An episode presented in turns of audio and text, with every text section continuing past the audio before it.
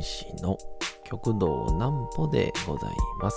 皆様7月の25日も大変にお疲れ様でございました。お休みの準備をされる方、もう寝るよという方、そんな方々の寝るをともに寝落ちをしていただこうという講談師、極道南歩の南歩ちゃんのおやすみラジオ。このラジオは毎週月曜日から金曜日の21時から音声アプリサウンドクラウド、Spotify、Amazon Music、Podcast にて配信をされております。皆様からのお便りもお待ちしております。お便りは、極道南歩公式ホームページのおやすみラジオ特設ページから送ることができます。内容は何でも結構です。ねえねえ聞いてよなんぽちゃんから始まる皆様の日々の出来事や思っていることなどを送ってください。ご希望の方にはなんぽちゃんグッズプレゼントいたしますので、住所、お名前、お忘れなくと。えー、いうことで、先週の金曜日、えー、土曜日がですね、四代目南陵の三回忌であります。南陵祭り、南陵祭が第2回で行われまして、全部で3回公演だったんですかね。金曜日が1つと、土曜日が2つやったんですけど、いやー、素敵な回に、えーなったと思いますね。いろんな方もご登場する中で、お客さんも楽しんでいたかと思うんですけど、まあちょっと3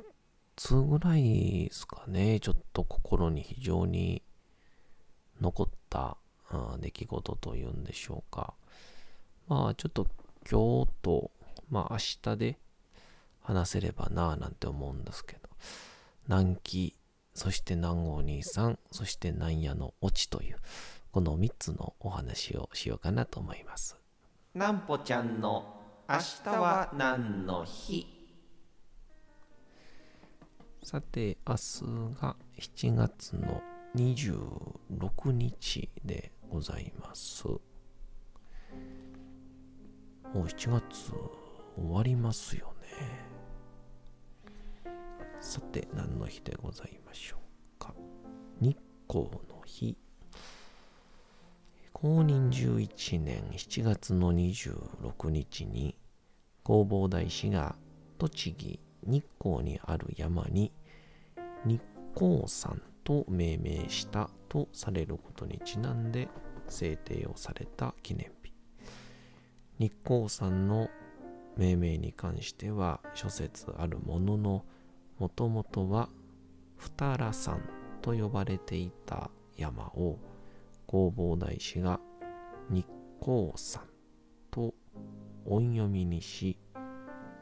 日、光、山。の字を当て直したものだとする説が有力となっております。もともとは、えー2つの荒れる山だったものを日が光る山と書いて日光山に変えたと。また日光山は林王寺輪っかの王様の寺ですね。林王寺の三号となっており、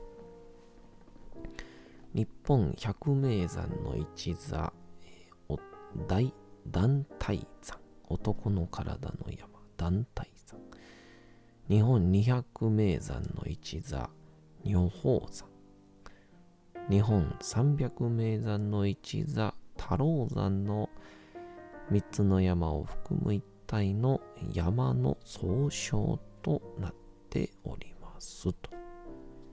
いうことですが。のー僕ね鹿児島かな。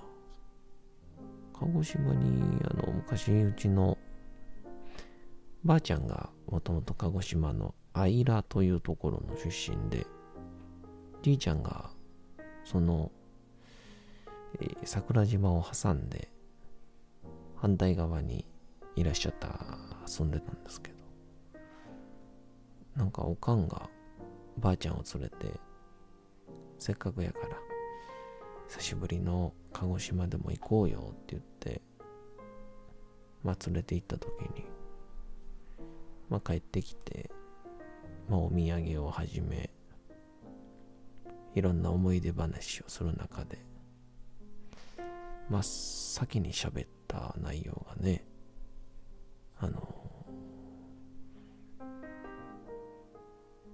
金玉山っていう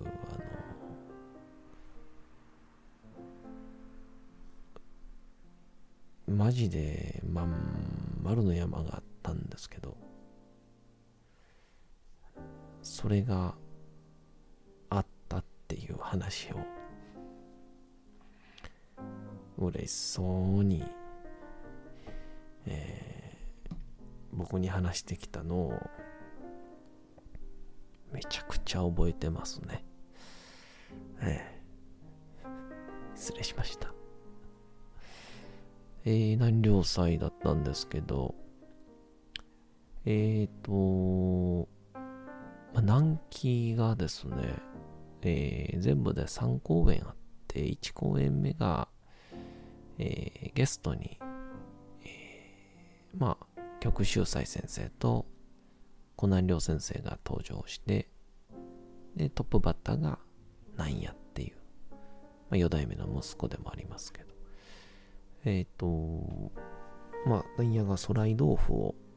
4代目がよくやられていたソライ豆腐をやったんですが、まあ、これが、なんていうんですかね、あのなかなかまあ、今までみんなから聞いてる限りは、まあ、簡単なようで難しい話なので、なかなかうまくいってないなってのは聞いてたんですけど、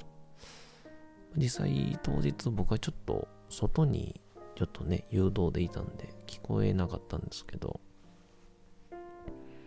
いざいざ、えー、本番を見た同期からも皆さんからも、えー、めちゃくちゃいいスライドオフだったということを聞いて、ああやっぱ今日のね、やっぱり親父の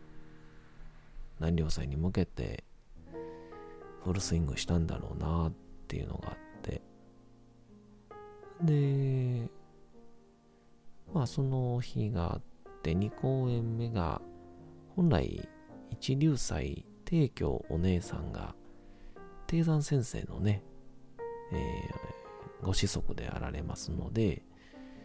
低山先生の映像、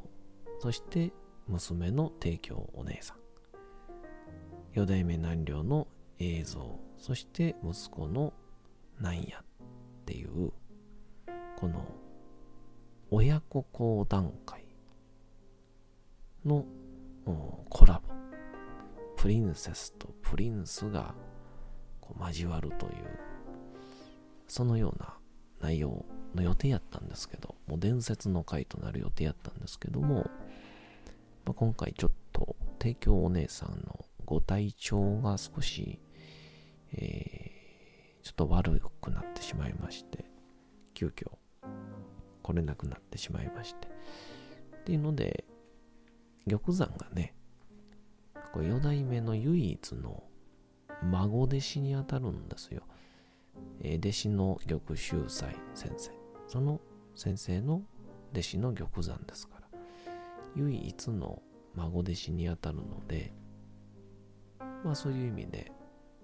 三代親子会という形にしたんですけど。で、まあ最後に三公演目が南紀玉秀祭、そして南王兄さんと、えー、そういうような流れであったんですが、その回の南紀のですね、大野松緑之助という、まあ、相撲のお話なんですけど、まあ、これが、本当に素晴らしかったですね。あの、まあ、っていう人って、まあ僕は芸歴でね、全体の芸歴で言ったら、もともと新喜劇にいたので、大先輩ではあるんですけど、講談で言ったら同期で。で、声もね、もう新喜劇では声が面白い。ちょっと変っていうので売れてたので、ある意味、じゃあそれが、えー、講談の、まあ、いざいざ2枚目の声を出す女性の声を出す、まあ、それに向いてんのかっていういろんな話はあったんですけど今回大野松緑之助というですね、まあ、飯が大好きな体の大きい男の子が、まあ、初めはちょっと飯の食いすぎでなんかようわからん罪をなすりつけられてでその悔しさに飯食うて相撲頑張っていざいざ最後に自分に疑いをかけた力士と、土俵の上で勝負をするという。で名誉小綱になるという、まあ、そういうお話なんですけど。正直その声はねそれはもういつもいつも通りの難儀なんですよなな、そうじゃのみたいな。なんですけど、その声から放たれる横綱の声色、また、ナレーション。講談はね、ストーリーテラーとしてとがきナレーションも喋りますがその流れるようなのではなくて背伸びをしていないまっすぐな語り口調に何とも言えないこうわびしさというんでしょうかあれは。色気も感じるという。あの正直ですね袖から見ててあこれをもう一回あの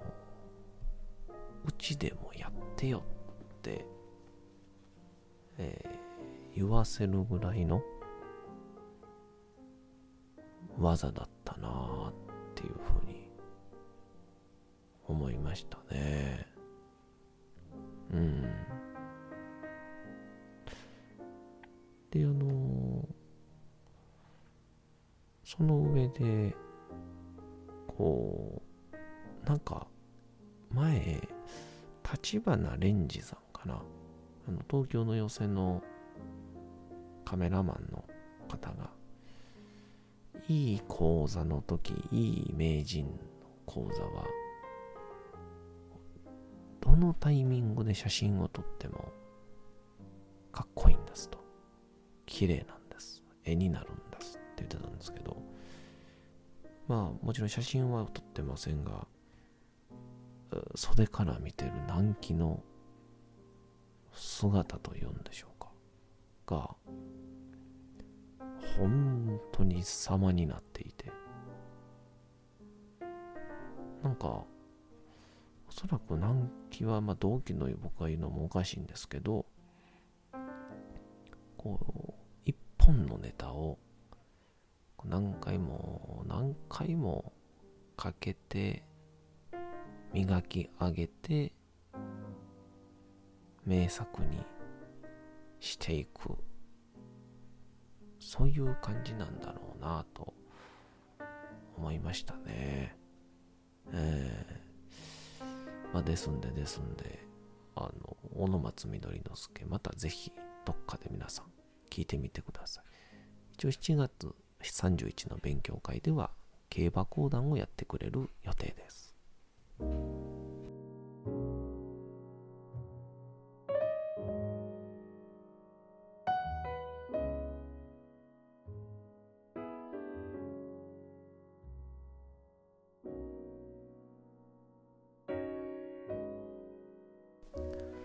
さて時刻はうとうと朗読会の時間となりました。皆様小さい頃眠れなかった時にお父さんお母さんおじいちゃんおばあちゃんお世話になっている方に本を読んでもらった思い出はないでしょうか。なかなか眠れないという方のお力に寝落ちをしていただければと毎日様々な物語小説をお届けしております。本日お読みしますのも三島由紀夫の金閣寺でございます。えー、なんか昨日玉秀斎先生とかと話してたら三島由紀夫が、えー、確かお母様かどちらかが加古川の方であの兵庫県のね僕の地元の隣ですけどなんか戦争の時の検疫であの加古川の体育館で受けたみたいな。なんかそんな話を聞きました。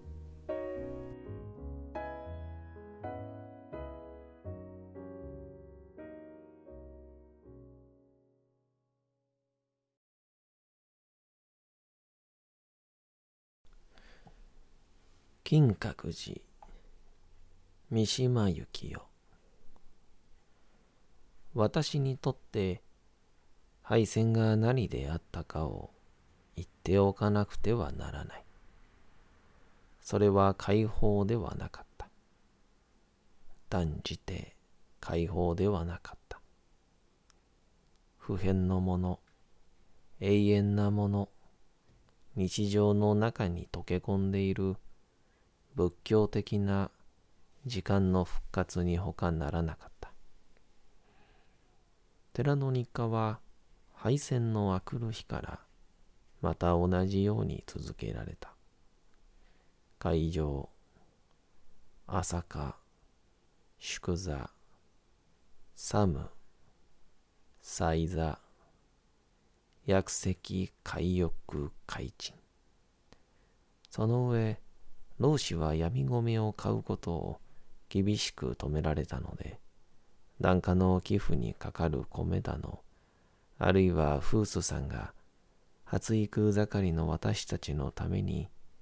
寄付と称してもらうわずかな闇米が乏しい粥の湾に沈んでいた。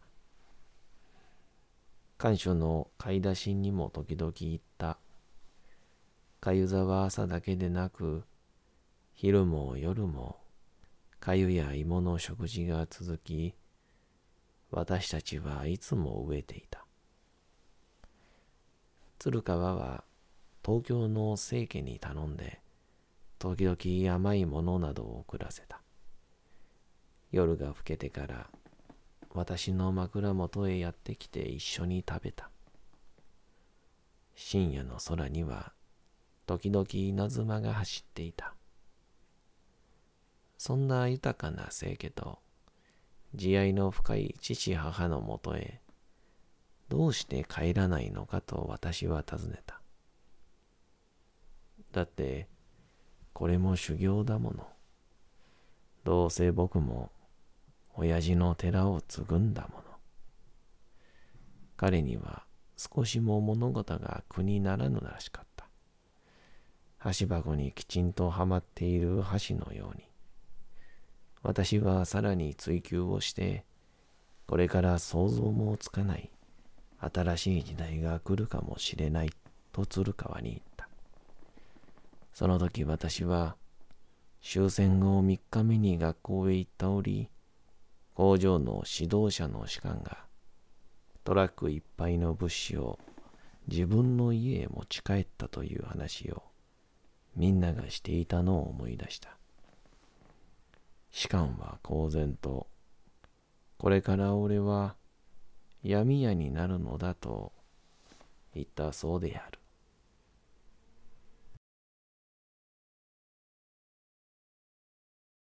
さて本日もお送りしてきましたなんぽちゃんのおやすみラジオというわけでございまして7月の25日も大変にお疲れ様でございました明日も皆さん街のどこかでともどもに頑張って夜にまたお会いをいたしましょう。なんぽちゃんのおやすみラジオでございました。それでは皆さんおやすみなさい。すやすやすやーん。